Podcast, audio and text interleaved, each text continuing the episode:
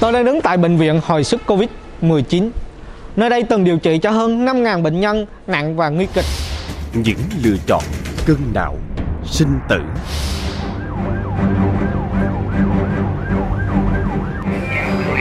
Dạ, ra phần 3 đi ạ.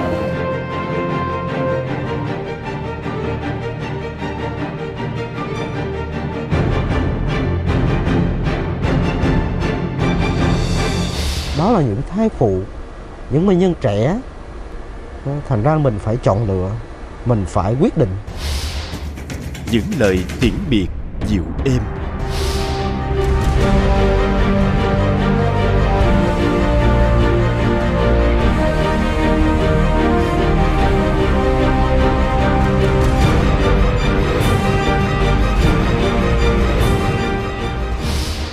Những câu chuyện lần đầu được hé mở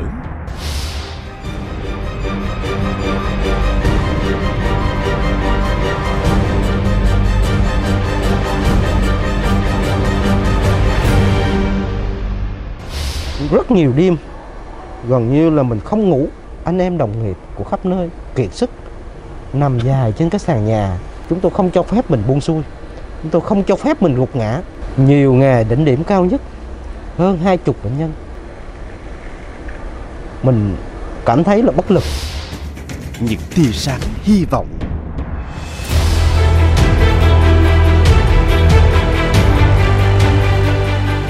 Nhiều bệnh nhân xuất viện. Được xuất viện được nhân viên y tế ngay cả bồng ra trên lên xe để được đưa về nhà để, để tạo thêm cái động lực cho mình. Và niềm mong ước.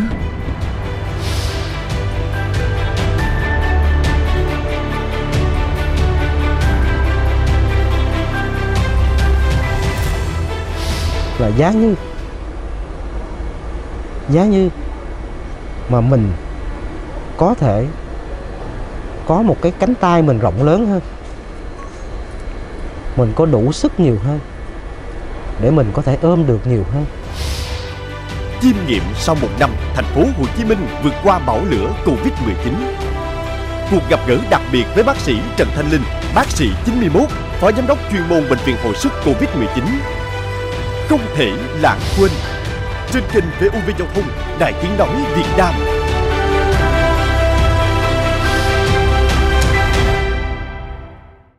Trước tiên à, xin cảm ơn anh à, à, bác sĩ Trần Thanh Linh à, đã cho VOV Giao thông một cái cuộc trò chuyện vào cuối năm. vâng Dạ. chào Phan Nhân Bao nhiêu năm qua hoặc là một cái năm khốc liệt qua thì có một cái điều gì chất chứa ở trong anh mà anh chưa thể chia sẻ hoặc là đến giờ này có thể thổ lộ với khán thính giả không ạ? cũng một năm về trước cũng có ngồi với nhau thì lúc đó là có chia sẻ về những cái khoảng thời gian mà mình đi sau cái cái bệnh nhân 91 và sau đó là cái chiến trường của tại Đà Nẵng. Và cũng cái thời điểm dịp này thì, ngay thời điểm dịp này là các ekip của bản thân mình và một số anh em chuẩn bị đi ra Gia Lai. Thì cho tới hôm nay thì mình đã hơn 2 năm. 2 năm có lẽ là cái khoảng thời gian mà nó khốc liệt nhất là cái trong năm năm nay, năm 2021 Ờ, mỗi một cái chiến trường, mỗi một cái thời điểm là có những cái khác biệt về mặt cái độ, mức độ khốc liệt của nó và những cái cảm xúc mà trải qua những cái đợt như vậy. Khi mà ngồi đây thì điều mà mình mừng nhất là gì? Tức là mình vẫn còn sức khỏe. Cũng đã có những cái sự hy sinh, những sự mất mát của nhiều thứ. Điều mà cho tới bây giờ là vẫn còn trăn trở là gì? Là giá như là mình có thể làm được nhiều hơn nữa. Và giá như mình có thể tiếp nhận và cứu được nhiều người hơn nữa. Thì những cái bình yên bây giờ mới là cái trọn vẹn. Anh đã đi rất nhiều các chiến trường từ ờ, Đà Nẵng đến Gia Lai, rồi Bắc Giang. Thì mình nhớ lại cái câu chuyện từ Bắc Giang rồi mình trở về đây, mình xây dựng cái bệnh viện hồi sức Covid 1.000 giường. Khi mà kịch bản của thành phố Hồ Chí Minh lúc đó là 1.000 ca 2.000 ca 3.000 ca 5.000 ca và mỗi ngày là 3.000 ca. Cái áp lực đó, cái lúc đó mình nhận cái nhiệm vụ trong cái thời điểm đó để mình sắp xếp nhân sự, mọi thứ thì như thế nào ạ? Thời điểm khoảng ờ, cuối tháng 5 thì chúng tôi ra Bắc Giang và hơn 3 tuần. Ở tại Bắc Giang thì lúc đó chúng ta biết là Bắc Giang, thời điểm đó Bắc Giang, Bắc Ninh là cái đỉnh điểm của dịch của cái biến thể Delta. Thì tổng thể của Bắc Giang lúc đó chỉ có hơn quanh quẩn khoảng 6.000 F0 thì sau khi mà chúng tôi xây dựng ra ngoài Bắc Giang, xây dựng cái trung tâm hồi sức và triển khai các kỹ thuật cao tại Bắc Giang trong 3 tuần, thì tình hình ở Sài Gòn tại thời điểm đó là bắt đầu là khoảng cuối tháng 6 cuối tháng 6 là rất nhiều các ổ F0 mà chúng ta không có chi vết được. Chúng ta đã nhìn thấy được những cái nguy cơ của Sài Gòn tại thời điểm đó. Khi mà tiên đoán cái số lượng F0 sẽ gia tăng thì ờ, từ Bắc Giang chúng tôi được nhận nhiệm vụ quay về Sài Gòn. Thì về Sài Gòn thật ra là anh em không có nghỉ ngơi đâu. Các anh em vào chợ rẫy tiếp tục tham gia các điều trị cho uh, cái các bệnh nhân nặng tại cái khoa bệnh nhiệt đới tại bệnh viện chợ rẫy khi mà các bệnh viện giải chiến thành phố Hồ Chí Minh được xây dựng, thì chúng ta mới hình dung được, đã thấy được là các vấn đề, các nguy cơ của cái số F0 và số bệnh nhân nặng chắc chắn là thời điểm đó mình đã lo lắng là sẽ tăng rất cao.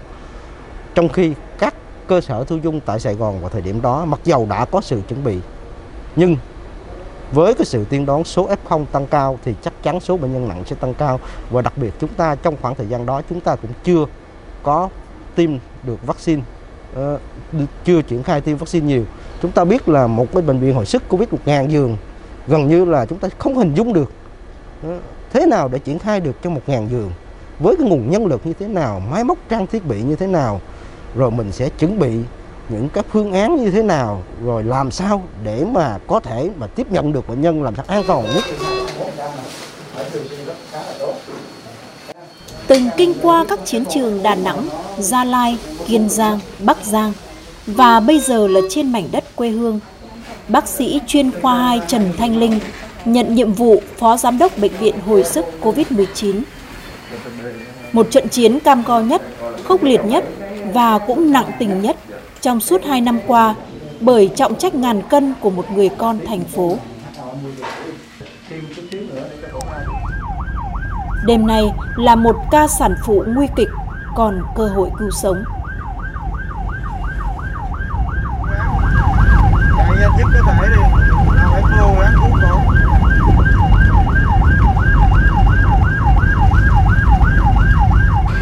Alo. Em có máy thở di chuyển không?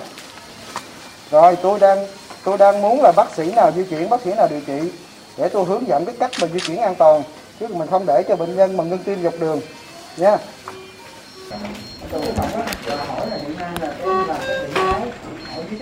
Khu bệnh nhân nặng và nguy kịch dường như sắp lấp đầy chỉ sau 4 ngày. Trẻ nhất 28 tuổi, người lớn tuổi nhất đã 87 tuổi. Cơ số giường 500 trên 1 ngàn sẵn sàng đưa vào hoạt động. Hiện đã có hơn 260 bệnh nhân nặng, hơn 80 máy thở hoạt động hết công suất, không ngơi nghỉ. Nhiều bác sĩ từ khoa tiêu hóa, khoa nội cũng lao vào hồi sức, vừa làm vừa học. Từng chỉ số sinh hiệu bệnh nhân được bác sĩ Linh trao đổi kỹ lưỡng với các đồng nghiệp điều dưỡng. Trước những khó khăn thiếu thốn trăm bề, tiến sĩ bác sĩ Nguyễn Tri Thức, giám đốc bệnh viện hồi sức COVID-19 đã họp bàn liên quân để có phương án thay đổi chiến thuật điều trị bằng cách đánh chặn từ xa. Để mà mình ngồi đây mình trông chờ bệnh nhân thở máy với chạy ECMO tới là mình thất bại.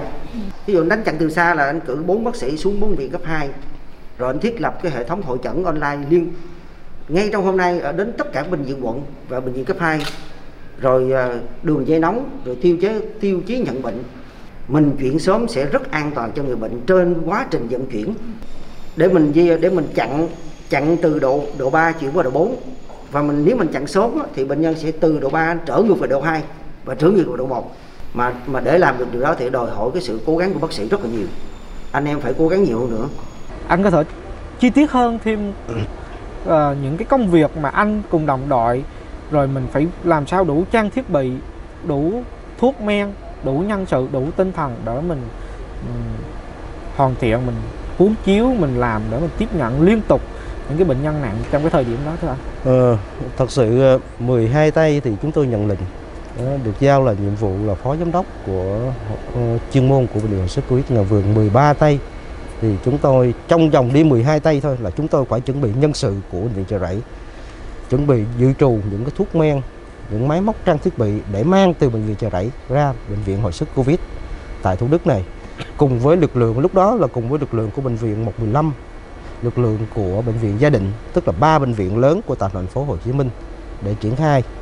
Thì chúng ta biết là tại bệnh viện hồi sức Covid của cái cơ ung bú cơ sở 2 này may mắn là thời điểm đó là cơ sở hạ tầng tức là hệ thống oxy hệ thống khí nén đã được thiết lập trước Đó, ờ, giường bệnh đã có tuy nhiên là để triển khai trong 1.000 giường thì hệ thống oxy, hệ thống khí nén sẽ không đủ.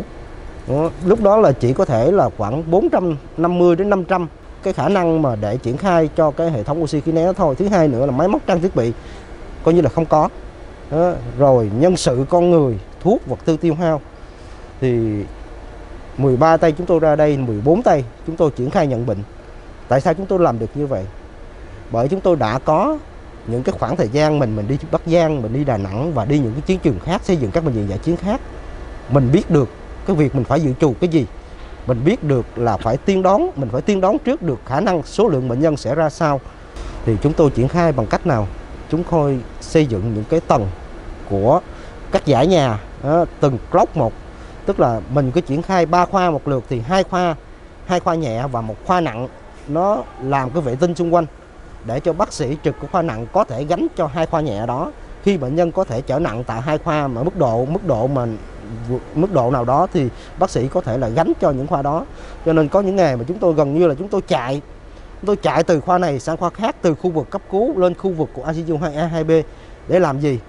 Để mình cố gắng mình tìm được cái giường, có một cái giường trống, mình rút được cái máy thở, đó, để tiếp nhận những cái bệnh nhân từ bên ngoài vào. Hay là mình phải đặt nội khí quản từ khoa này qua khoa khác. Rồi lực lượng nhân sự cũng vậy chúng tôi cuốn chiếu bằng cách là lực lượng của hồi sức kết hợp với những lực lượng của các ngoại khoa những cái chuyên khoa khác không phải là hồi sức. Mình vừa kèm kẹp với nhau để mình vừa làm vừa đào tạo. Đó.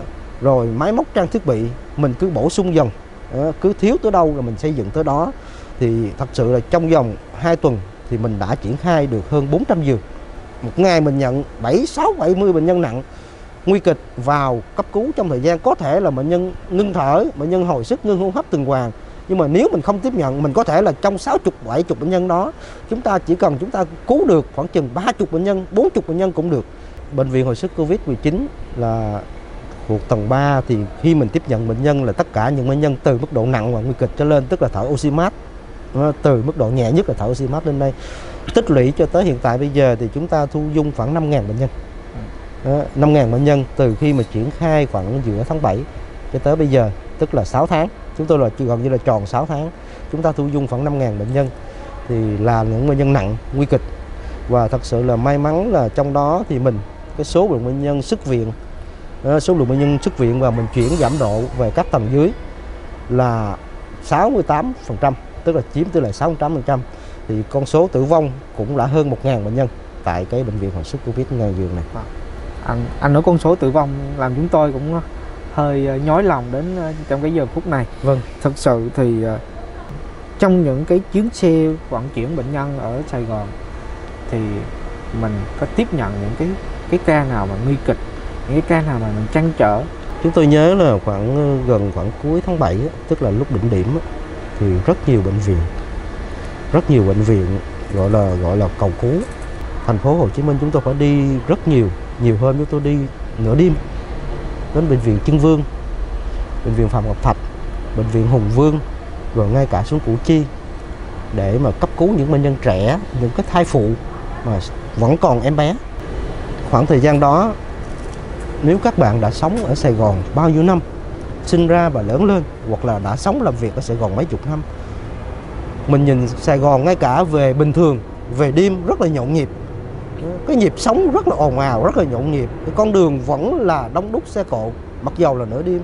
Nhưng mà thời điểm đó mình đi, gần như là đường xá Sài Gòn nó không có một cái bóng xe nào hết. Chỉ một vài xe cứu thương, một vài xe công vụ. Những cái đèn, những cái con đường nó trống vắng không có một tiếng âm thanh mình làm cho mình cảm thấy là mình nhói lắm. Mình đau, mình nhìn cái cảnh tang thương đó, mình không thể nào mình không rơi nước mắt được đó, bởi vì mình là những đứa con của Sài Gòn. Đó, bao nhiêu năm như vậy nhìn cái sự tang thương đó mình đau rót lắm. Rồi khi mình đến những bệnh viện thì mình nhìn thấy giống giống như bệnh viện hồi sức Covid của mình. Nhân viên y tế làm việc gần như là suốt ngày đêm vất vả kiệt sức. Bệnh nhân nằm lá liệt rất nhiều bệnh nhân nặng nguy kịch nằm lá liệt. Bạn phải có sự chọn lựa. Những bệnh nhân mình mình chọn lựa, mình đi cấp cứu như vậy là những bệnh nhân rất đặc biệt. Đó là những thai phụ, những bệnh nhân trẻ. Cái sự nếu họ mất đi là ảnh hưởng cả một gia đình hoặc là họ sống được cái tuổi đời của họ còn dài. Thành ra mình phải chọn lựa, mình phải quyết định. Thì trong đó có những cái thai phụ nào, những cái sản phụ nào mà đỡ lại cho anh nhiều kỷ niệm không? Bởi vì có những cái khoảnh khắc anh cỡ là có những thai phụ mang song thai. Thì đó là là ba tính mạng chứ không phải là là một sinh mệnh nữa. Ừ, cái trường hợp mà thai phụ mang song thai đó là một trong những cái trường hợp mà đầu tiên mà chúng tôi phải mang về đây khi làm ECMO tại bệnh viện Trưng Vương. Thì ờ, thực sự đây là một cái trường hợp mà thai phụ thai hiếp tức là họ phải thụ tinh trong ống nghiệm. Rồi sau đó là có được song thai. Rồi mắc covid thì lúc đó là thai chỉ có hai mươi mấy tuần thôi. Ờ, khi chúng tôi sang bệnh viện Trưng Vương thì chúng tôi làm ECMO tại đó. Rồi chúng tôi mang về đây. Ờ, những lúc trong thời gian đầu những lúc mà thai phụ tỉnh cổ quyết liệt. Muốn giữ con. Bây giờ chúng ta biết là đối với thai phụ mắc Covid, khi tổn thương phổi như vậy, đặc biệt là còn thai kỳ, còn em bé trong bụng là một trong những gánh nặng, một trong những yếu tố nguy cơ làm cho bệnh nặng lên và có thể là sẽ không cứu được cả mẹ và con. Tuy nhiên bản thân thai phụ đó quyết liệt, nhất định là bởi vì có lẽ là cậu đã trải qua rất nhiều lần thụ tinh trong ống nghiệm. Thì cái điều đó nó làm cho, có thể nó là áp lực cho nhân viên y tế, nhưng mà nó là cái điều mà nhân viên y tế càng phải cố gắng, càng thấy cái sự mạnh mẽ, cái ý chí của người bệnh và đặc biệt là cái sự mạnh mẽ của người mẹ. Tuy nhiên là thai phụ cuối cùng là trong một khoảng thời gian nằm rất lâu. Thì cái thời điểm mà thai bắt đầu là được hơn 30 tuần 32 tuần, thì lúc đó là có dấu hiệu là dọ xanh non. Thì chúng tôi phải mời bên bệnh viện của Từ Dũ sang. Thì cuối cùng là một thai mình lưu, mình không giữ được. Còn một thai còn lại thì may mắn là em bé đó thì được mang về tức là vẫn còn sống và mang về bệnh viện Từ chủ thì tuy là mình không giữ được cái một đứa bé, còn một đứa bé mình mang về. Nhưng mà đó là một cái cái hạnh phúc của cái người mẹ vào thời điểm đó. Nhưng mà cái điều đau lòng là cuối cùng là cái người mẹ nằm một khoảng thời gian kéo dài rồi phổi tổn thương. Thì người mẹ chúng tôi vẫn không cứu được đó là cái đau nhất của mình. Và nó có lẽ là có những lúc nó tạo nên cái sự mà chúng tôi có thể là dùng từ ám ảnh, nó ám ảnh cho lực lượng y tế. Tại thời điểm đó và ngại cả bây giờ, mặc dù rất nhiều, có nhiều trường hợp những thai phụ khác mình cứu được. Ngay cả gần đây, nhiều thai phụ về cái nhắn tin sau đó gửi hình mẹ và con, gửi hình, bác ơi, hồi cách nay 5 tháng con đã nằm ở tại bác. Bác cứu bây giờ tụi con đã sanh được mẹ tròn con vuông vân vân. Nhưng mà không phải trường hợp nào cũng may mắn được như những trường hợp như vậy.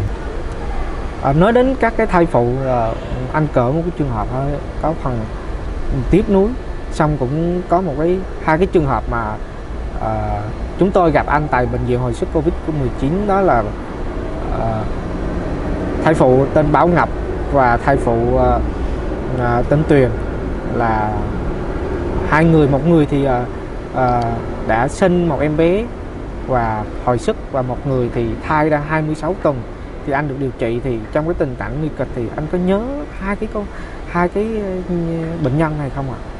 Ờ, mình nhớ chứ cái Bảo Ngọc á, là lúc đó thai 26 tuần thôi con lần đầu thì từ bệnh viện của Thủ Đức chuyển sang thì lúc đó là chuyển sang phải thở máy. Mình lọc máu mình lọc bảy tám màng. Ờ, Bảo Ngọc là một trường hợp rất đặc biệt. Tức là thai phụ này còn trẻ. Thành ra là cái cái sự mà gọi là hồn nhiên cái sự hồn nhiên mặc dầu là bệnh nặng như vậy nhưng hồn nhiên sau khi mà rút được ống thở lúc nào cũng rất là nở nụ cười rất tươi. Và đặc biệt là cứ mong muốn khi mà khỏe mạnh như vậy thấy con mình cả mình khỏe. Cứ nói là bác ơi bác có thể bác làm ba nuôi của con được hay không? Đó, hay là các bác sĩ ở đây làm anh nuôi chị nuôi của con được hay không? Bây giờ con đã khỏe rồi. Đó. rồi mình vẫn đi một khoảng thời gian rất là dài. Khi mà chuyển sang các khoa khác thì mình lên tình cờ mình gặp thôi. Là coi như gặp gặp lại nó khóc gọi là khóc nức nở. Đó. vì cảm thấy lúc đó là biết là mình đã sống. Và gần như thai phụ đó gần đây là đã chụp hình đã sanh được một bé gái.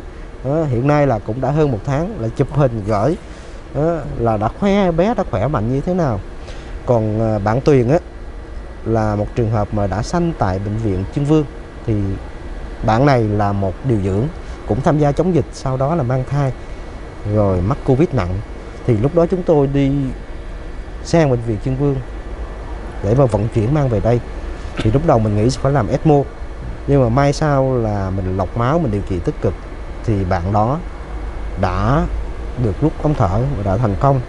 Thì đó là hai cái trường hợp mà mình vẫn nhớ, giống như các bạn nhớ. Còn một trường hợp nữa là một đồng nghiệp của mình tại bệnh viện Nhi Đồng 2 mà nửa đêm ờ, ban giám đốc của bệnh viện Nhi Đồng 2 cứ gọi điện cầu cứu. Đó. đây là một bác sĩ cũng nằm ở trương Vương và chúng tôi sang kết hợp với bệnh viện Trưng Vương, bệnh viện Nhi Đồng 2 mình mổ tại cái phòng xanh của Trưng Vương mà làm ECMO và mang về đây. Thì cuối cùng là mẹ và con đều sống và rất nhiều thai phụ khác. Thì thật sự đó là những cái khoảnh khắc mà nó tiếp thêm cái động lực cho mình, tiếp thêm nhiều cái động lực cho mình. Để mà mình có thể, mình có thêm được tinh thần, có thêm động lực để mà mình tiếp tục những cái ngày tháng mà mình chăm sóc và điều trị cho bệnh nhân ở đây. Nhưng mà trong cái nơi này chúng tôi vào chúng tôi gặp anh các và các bác sĩ thì cũng như anh chia sẻ có những cái ám ảnh thì thật sự mình có thấy những lúc nào mình kiệt sức mình muốn gục ngã trong cái cái công việc mà thời gian đó mình đảm nhận cái nhiệm vụ tại bệnh viện hồi sức covid 19 không nhiều lắm.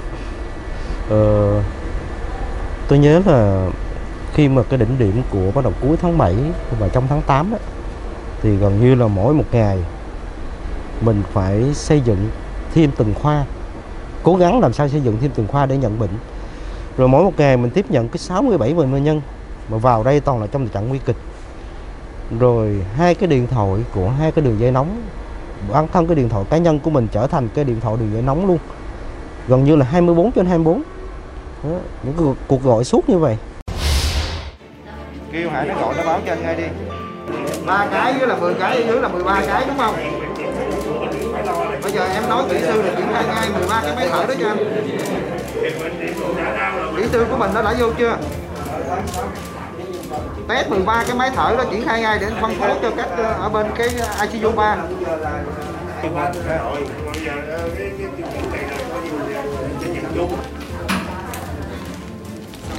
cố gắng giúp giùm em triển khai cái đường dây nội bộ ngay anh Tuấn ơi chứ đây không có. Quy ơi Quy những cái này không khó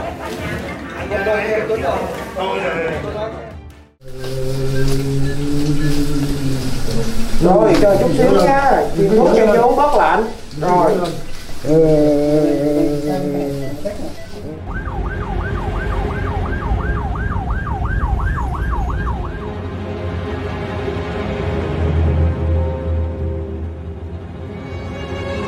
sống rồi thấy muốn sống rồi hả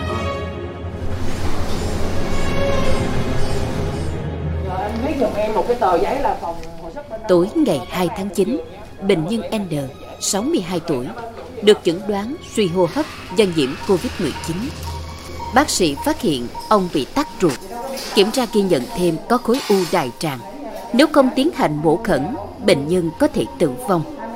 Ban lãnh đạo Bệnh viện Hồi sức COVID-19 đã hội chẩn với khoa ngoại tiêu hóa Bệnh viện Chợ Rẫy và thống nhất cần phải mổ cấp cứu cho bệnh nhân ngay tại phòng mổ của Bệnh viện Hồi sức Covid-19. Bệnh nhân N đã mất vợ cách đó 3 tuần. Bản thân bệnh cảnh ung thư khiến ông rơi vào tuyệt vọng.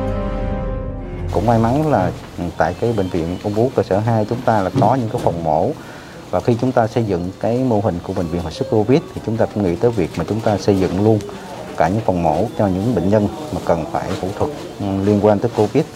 Thì lúc đó là cái ekip phẫu thuật của bệnh viện chợ rẫy à, cùng với cái lực lượng mà gây mê. Thì à, chúng tôi tại cái, các bộ phận ở đây là có những cái bác sĩ của gây mê và một số cái kỹ thuật viên hay là các nhân viên làm dụng cụ. Chúng ta sử dụng cái nguồn lực lượng đó cùng với cái ekip phẫu thuật viên của bệnh viện chợ rẫy. Thì sau mổ thì bệnh nhân trong tình trạng là siêu hấp và chuyển xuống ICU và được hồi sức tích cực 5 ngày sau đó thì bệnh nhân đã được rút ống nội khí quản thì đã tỉnh táo và có thể ăn uống được qua miệng cái giá độ mà Sau hậu phẫu, nằm bên giường bệnh, ông N thều thào. Dù lúc mệt nhất cũng không dám ngủ tiếp đi vì sợ không thể gặp lại người con trai đang là sinh viên đại học năm thứ hai. Điểm tựa cuối cùng để ông tiếp tục sống. Sợ sợ ngủ rồi đi luôn. À, không? Đâu bỏ con. Còn mình nó à, làm sao bây giờ? Cảm giác là sống được chưa? Hay là vẫn còn lo? À. thấy muốn sống rồi. Thấy muốn sống rồi hả? À, Bà Trần Thị Hát, 66 tuổi, nhập viện trong tình trạng tê lạnh chân, có dấu hiệu tác động mạch. Nếu không xử lý kịp thời, chân sẽ bị hoại tử. Một ca mổ mà bệnh nhân dương tính với Covid-19 như một cuộc chạy đua bởi những hạn chế của thiết bị và nhân lực. à, cái thời gian rất là gấp rút. À, có thể ở từ những à, bệnh viện à, tuyến trước họ chuyển tới đây là có thể à, đã phát hiện tuyến trước nhưng mà họ không không có chẩn đoán được tắc mạch. Khi tới đây thường là đã vài ngày rồi cho nên cái tỷ lệ mà hoại tử chân cũng rất cao. Tại đây là trường hợp đầu tiên nên mình phải chuẩn bị setup từ uh, những khâu như là à, gây mê và những dụng cụ mổ thì cũng chưa có đầy đủ. Cái cảm giác của tôi lúc đó là thấy tội bác sĩ lắm. Có nghĩa là giờ chết sống không do ổng thôi chứ thấy ổng đi đường cực khổ quá. Chú biết đi hả? Hai ba tiếng ngồi mới thấy biết cứu. Con người này chỉ thì giận sình dơ lắm chứ không phải sung sướng. Mắc Covid-19 thể nặng như đã đi trên sợi dây sinh tử. Thêm một biến chứng, một bệnh lý nền, người bệnh chỉ biết trông chờ vào sự rủi may. Trong điều kiện thiếu thốn trăm bề, từ ekip mổ, trang thiết bị, nhân lực, nhưng các bác sĩ đã biến nơi đây như một bệnh viện đa khoa. May mắn đã đến với hai bệnh nhân, họ đã sống để chuẩn bị đoàn tụ với người thân nhờ sự nỗ lực của các bác sĩ dù lúc đó chỉ còn duy nhất một cự sinh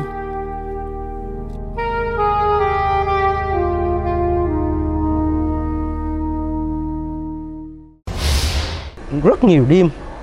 Gần như là mình không ngủ. Chỉ chập chờn, có những lúc đuối rồi, chập chờn ngủ thôi. Gần như nhiều đêm như vậy. Ừ.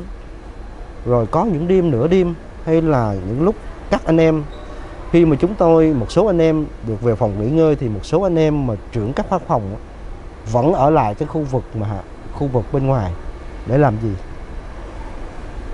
Để khi mình tiếp nhận bệnh nhân có sự cố nặng của các hoa thì mình chạy vào để mình tăng cường, hoặc là mình cố gắng mình vào để mình thu xếp làm sao có được cái máy thở, có được cái giường trống để nhận bệnh từ bên ngoài vào.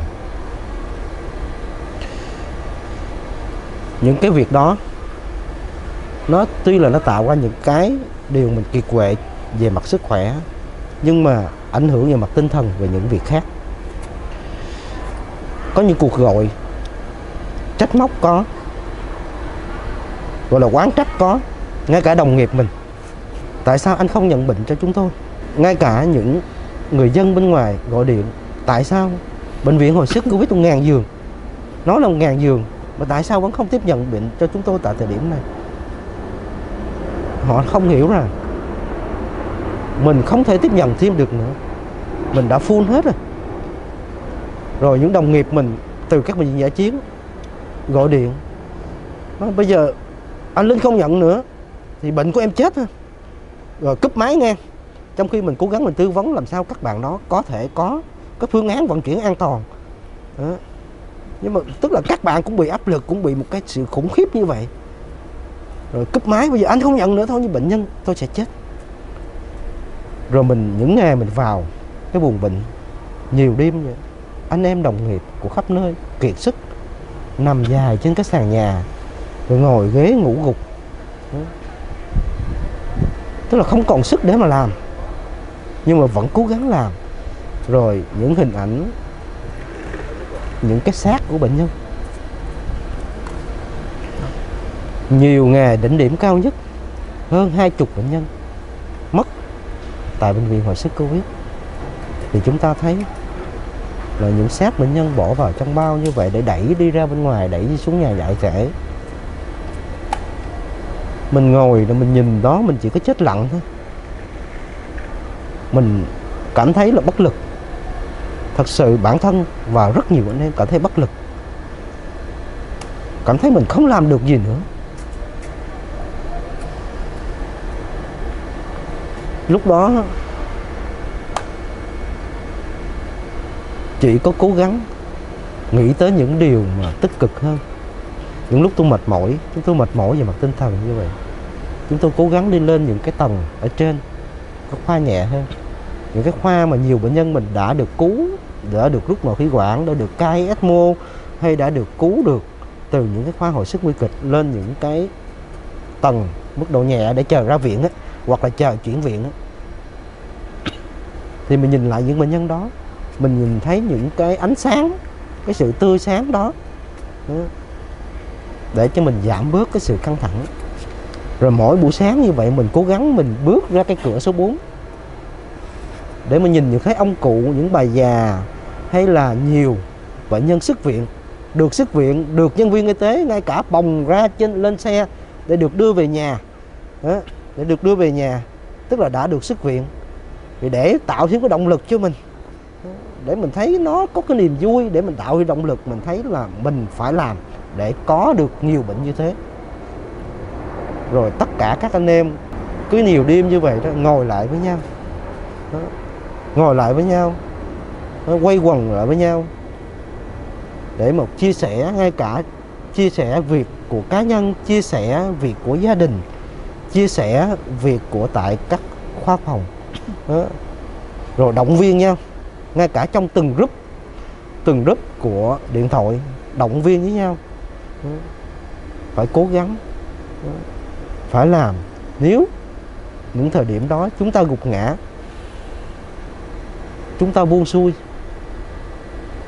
thì chúng ta không thể nào cứu được những bệnh nhân khác. Trong khi rất rất nhiều bệnh nhân đang chờ đợi cái lực lượng y tế tại thời điểm đó.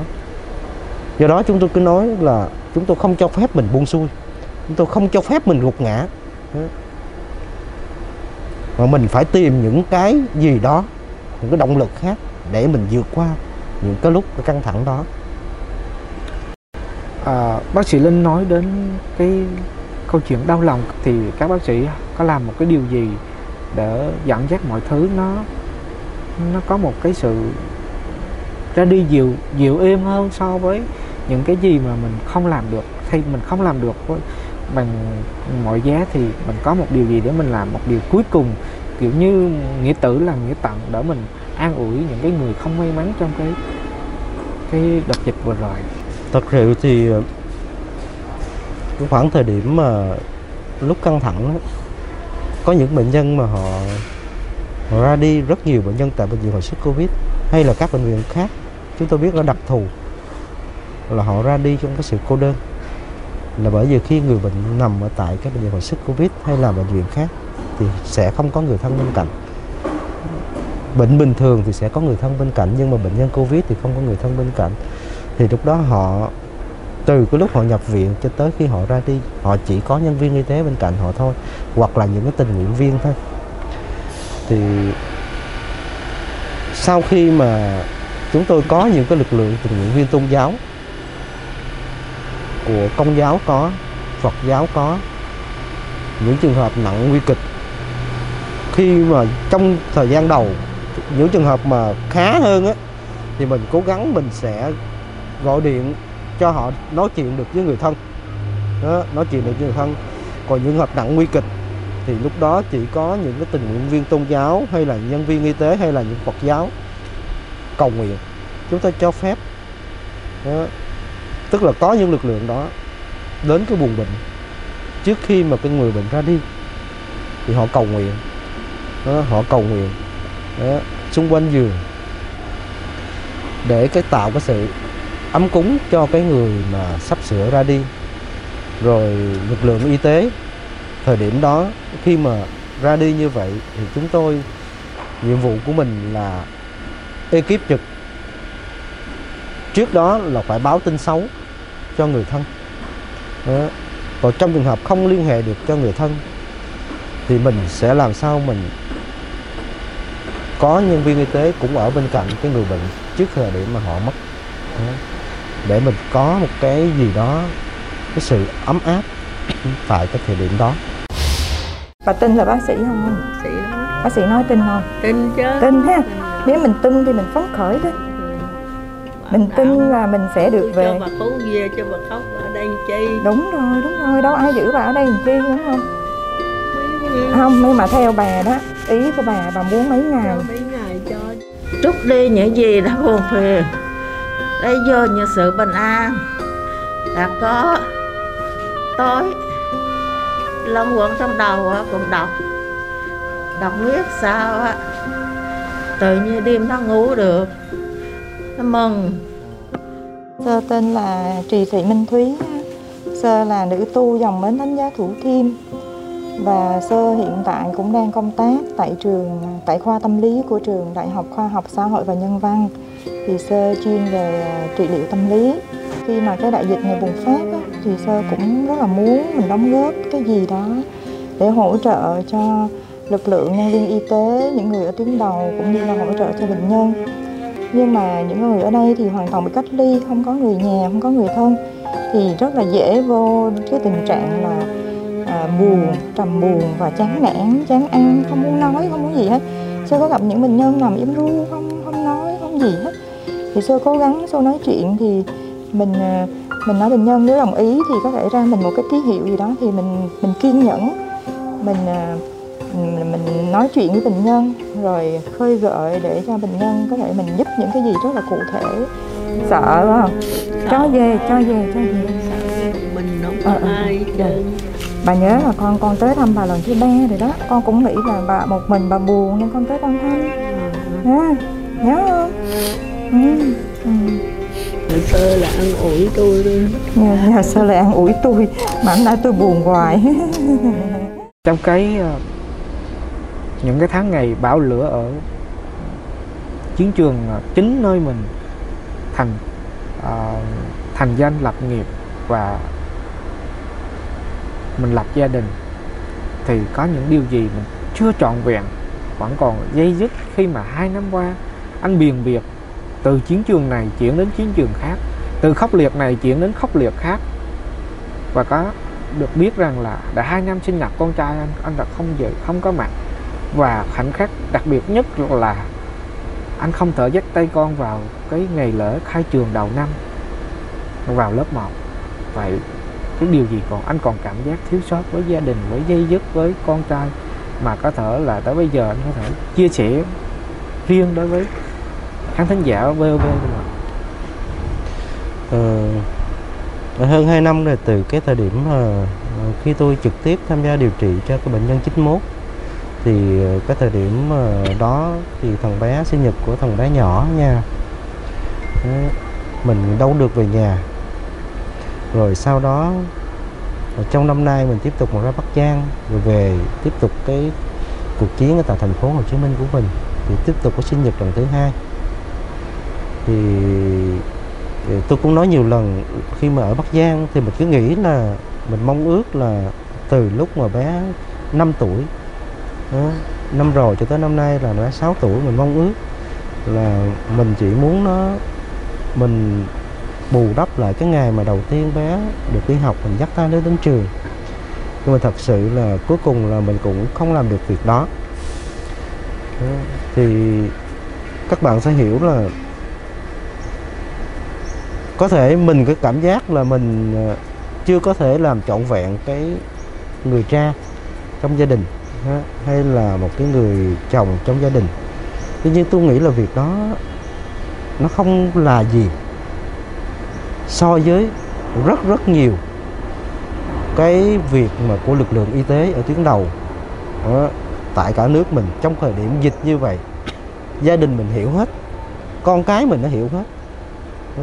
các đứa con nó sẽ nhìn thấy cái cách mà ba nó làm ba nó sống hay là gia đình sẽ nhìn thấy cái trách nhiệm của một người làm y tế, của một người trong gia đình trách nhiệm của người làm y tế, thì nó lớn lao hơn rất nhiều với những cái việc mà nhỏ nhặt trong gia đình. Những cái lúc mà căng thẳng nhất, chúng tôi cũng gần như là chúng tôi cũng không có quan tâm tới gia đình luôn. Mình không có thời gian mình nghĩ tới luôn. Mình chỉ biết là tin nhắn là ở nhà bình yên. Như vậy là đủ rồi. Đó. Những nét chữ đầu đời của Nghĩa. Con trai bác sĩ 91 gửi người ba của mình.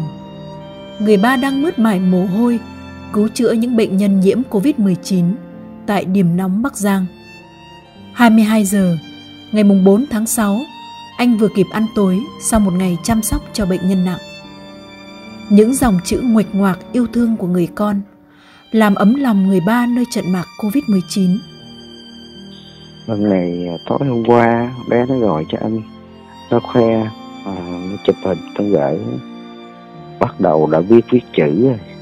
À, Sau một năm rồi từ năm rồi Hôm nay nó 6 tuổi chuẩn bị vào lớp 1 Nó ba ơi con đã viết viết chữ rồi Viết thư cho ba. Nói là ba ơi Nghĩa nhớ ba lắm. Ba giữ sức khỏe nha. Để trong ba về. Mỗi khi mà gọi về nhà thằng bé nhỏ nhà nó có 5 tuổi nó vô tư lắm. Nó cứ hỏi là ba ơi khi nào ba về? Hết dịch chưa ba? Nghĩa nhớ ba không? Mỗi lần mình nghe vậy mình thoát xa lắm. Mình cứ nhìn thấy bao nhiêu bệnh nhân nặng rồi bao nhiêu cái người bệnh cần phải, phải tiếp cận cái hệ thống y tế. Mình chỉ nghĩ trong đầu mình thời điểm đó mình chỉ nghĩ như vậy thôi. Mình cứ cố gắng như vậy thôi. Ngay cả chúng tôi nói thật là ngay cả cái thời điểm mà người thân mình được tiêm vaccine thì người thân của bản thân tôi là cũng là những người được tiêm vaccine sau cùng. Bởi vì sao? Ở nhà có con nhỏ ở nhà có mẹ già mình thì đi biền biệt như thế này thì cũng không thể nào mà cho ra ngoài để mà tập trung tiêm vaccine. Thì khi bình yên về thì mình mới có thể là mình đó, dẫn người nhà để mà đi tiêm vaccine. đó mà chúng tôi nghĩ đó không phải là cái sự hy sinh nào cả mà đó là cái nhiệm vụ cái trách nhiệm mình phải làm. Và trong những lúc thời khắc như vậy các bạn thấy là rất nhiều lực lượng y tế trong cả nước trong thời gian qua đã hy sinh rất nhiều. Có nhiều trường hợp đã phơi nhiễm và có nhiều trường hợp thật sự đã hy sinh. Thì mình thấy công việc của mình như vậy cũng không là gì so với rất nhiều lực lượng y tế khác. À, thêm một câu hỏi về cá nhân à, à bác sĩ Linh nữa vào ngày 6 tháng 9 anh được à, bệnh viện Chợ Rẫy bổ nhiệm à, chức vụ à, trưởng khoa hồi sức cấp cứu bệnh viện Chợ Rẫy. À, đây có phải là một cái kỷ niệm trong cái cuộc đời y nghiệp của anh không? Như một cái, cái kỷ niệm thật sự đáng nhớ và trong một cái hoàn cảnh cực kỳ đặc biệt trong cái cuộc đời y nghiệp của mình. Ờ, đúng là một cái một cái sự kiện cũng rất là đặc biệt ở trong cái cuộc đời của mình. Ờ, hai mươi mấy năm mình đã gắn liền với chợ rẫy thì được bổ nhiệm vào cái vị trí mà lãnh đạo khoa của hồi sức cấp cứu bệnh viện chợ rẫy tại cái chiến trường. Mình phải gọi là chiến trường. Bên cạnh cái ngày bổ nhiệm đó, bên cạnh mình là những đồng nghiệp và cũng là những đồng đội của mình. Vừa là đồng nghiệp, vừa đồng đội của mình tại cái chiến trường của ừ, thành phố Hồ Chí Minh của bệnh viện hồi sức Covid này. Thì nó rất là đặc biệt. Tôi nhớ thời điểm đó khi mà tôi lên cái ngày nhận cái nhiệm vụ, cái cái quyết định đó, thì gần như trên cơ thể mình toàn là của các đồng nghiệp mình cho mượn hết. Từ quần tây áo sơ mi, ra vát, cho tới dây nịch chế đôi dài. Tại vì lúc mình được nhận nhiệm vụ đi ra đây thì chỉ có bộ đồ của chuyên môn như thế này đi ra thôi. Đó. thì các anh em, các đồng nghiệp có như vậy thiết kế để cho mình có được cái bộ đồ tinh tất với cái cái buổi mà trang trọng như vậy thì cái cảm xúc của mình là gì? Cái cảm xúc của mình là một cái một cái kỷ niệm rất đặc biệt mà sau những cái nỗ lực, sau những cái đam mê với nghề, sau những cái cống hiến cho nghề thì mình được nhìn nhận của các anh em lãnh đạo, của các đồng nghiệp từ cơ quan cho tới các bạn bè, đồng nghiệp ở cái cái cái cuộc chiến này. Thì đó là một sự nhìn nhận cái sự thương yêu và có sự tin tưởng. Và cũng là một cái nguồn động lực, động viên cho tất cả các anh em, lực lượng y tế khi tham gia cái cái cuộc chiến này. Tại khi chúng ta làm, chúng ta cống hiến chúng ta không nghĩ gì những việc khác. Chúng ta cứ làm, cứ thể hiện hết về mặt chuyên môn, cứ làm hết cái tâm của mình thì chắc chắn chúng ta sẽ được sự nhìn nhận của rất nhiều người với những nỗ lực, những cống hiến của mình. Và tại thời điểm đó thì mình sẽ cảm nhận thêm một áp lực áp lực nhiều hơn nữa, áp lực khi mà lúc đó mình phải phụ trách cả hai nơi. Rồi áp lực với trách nhiệm của những đàn anh, đàn chị, những thế hệ đi trước đã xây dựng cho cái đơn vị hồi sức cấp cứu của người chợ rẫy. Thì mình phải làm sao để mình kế thừa và tiếp bước và để giữ vững được cái cái thành quả đó. Vậy có điều gì đến giờ lúc này mình cho phép mình được lãng quên đi không? Mình lãng quên đi những cái điều mà mình không mong muốn những cái điều mà nó khắc sâu nó cứ cứa đau vào cái tâm hồn mình cũng như các y bác sĩ đồng nghiệp đồng đội của anh. Thì có những điều gì mà đã nói ra một lần rồi mình quên đi cũng như mình lấy đi cái giọt nước mắt như đã từng nói.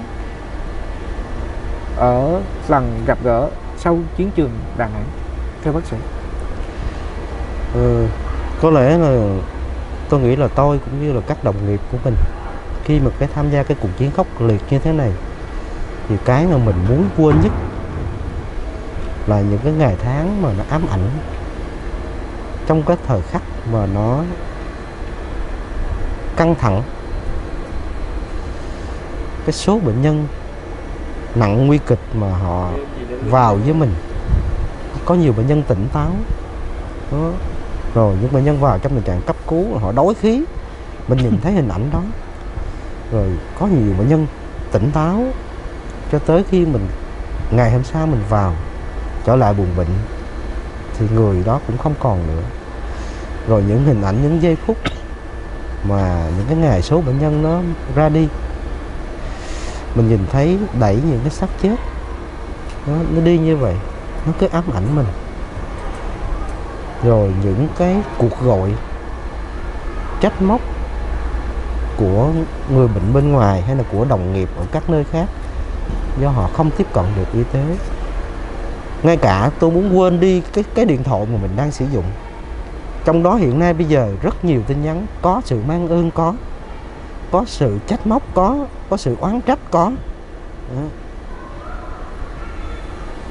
mình muốn quên hết những cái thời khắc đó mình muốn quên đi những cái khoảng giây phút mà tĩnh lặng về đêm mình đi ra ngoài đường với những cái con đường vắng lặng như vậy. Và mình không muốn gợi nhớ lại, thật sự mình không muốn gợi nhớ lại những cái thời khắc, những cái cảm xúc hay là những cái giây phút hay là những cái khoảng thời gian như vậy. Có là cái điều mà động lại cho mình điều động lại cho mình cho tới bây giờ. Là mình cảm thấy là giá như giá như mà mình có thể có một cái cánh tay mình rộng lớn hơn. Mình có đủ sức nhiều hơn để mình có thể ôm được nhiều hơn. Mình có thể cứu được nhiều hơn. Và dù cái nỗ lực của nhân viên y tế rất nhiều, nhưng mà trước những sự ra đi, những sự mất mát của người bệnh cho tới bây giờ, thì chúng tôi vẫn là, thật sự mình vẫn muốn là có một cái lời, một cái lời chia buồn, một cái lời xin lỗi cho tới những người thân của những bệnh nhân và đã mất vì cái covid của lần này. Người bệnh ra đi. Nhân viên y tế tuy nỗ lực nhưng mà không cứu được thì trong đó mình vẫn có một cái trách nhiệm của bản thân nếu mình là một người làm bác sĩ, là một người làm chuyên môn.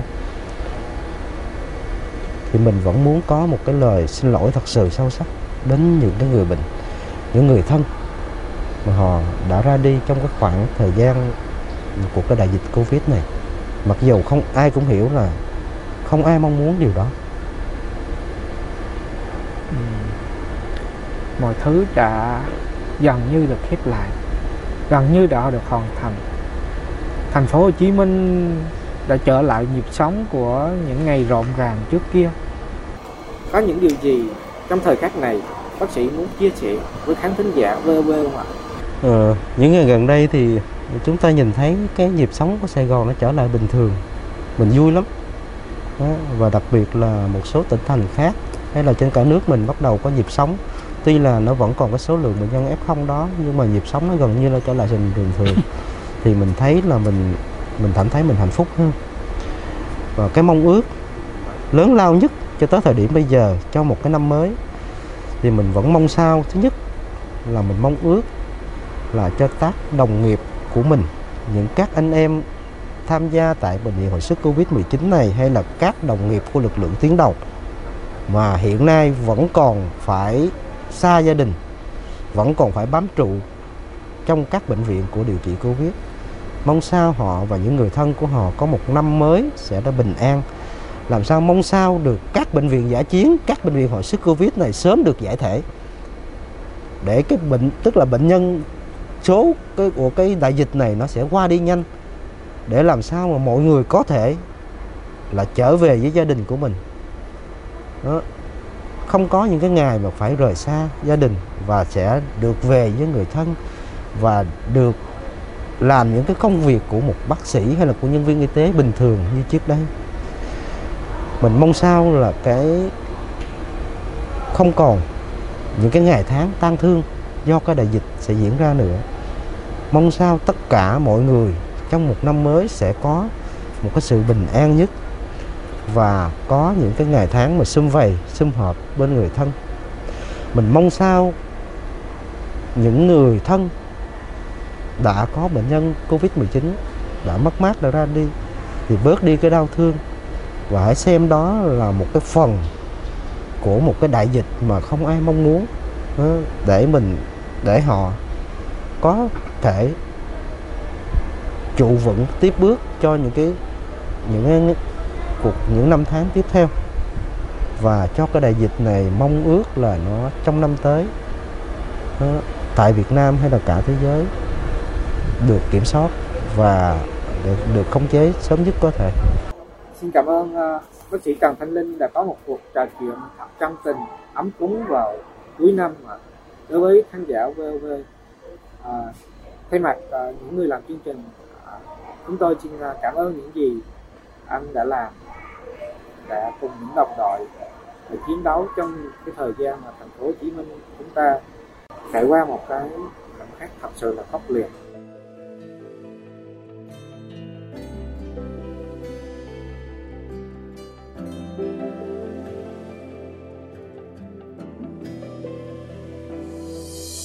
Thành phố đã ánh đèn màu, ngủ vui trong những nỗi thương đau. Ngày qua không còn một tiếng giao, ngõ vắng không một câu chào. Đường phố vắng nhớ gót chân người, và từ trong những khung cửa sổ, trên lầu cao, chẳng nghe tiếng cười cha tha bạn hỡi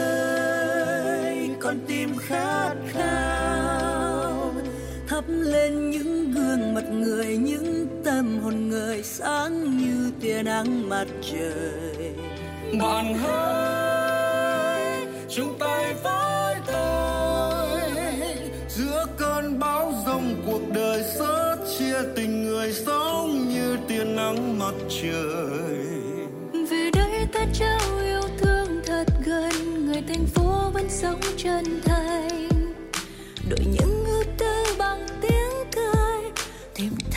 trong niềm đau. Thành phố vẫn sáng lung linh tuyệt vời, từ trong tim của mỗi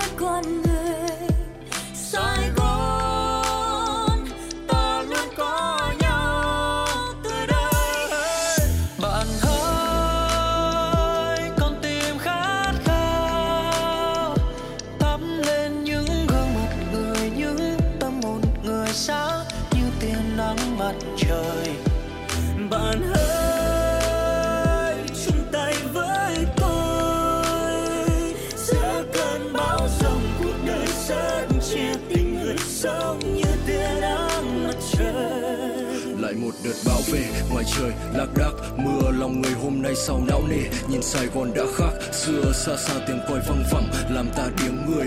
Căng thẳng lấy đi tiếng cười, vòng lạc kèm cặp lòng nặng nhưng không bao giờ được để bản thân tiêu cực và biếng lười. Mở cửa sổ ra đắm mình vào tia nắng, hít một hơi, thở ngửa cổ lên trời cao ngắm nhìn những áng mây, những đắng cay làm cho ta cảm thấy bản thân mình thật may mắn khi có được tự hào nhìn hy vọng lớn lên cho dù mới chỉ vừa chập chững sáng nay. Thành phố đã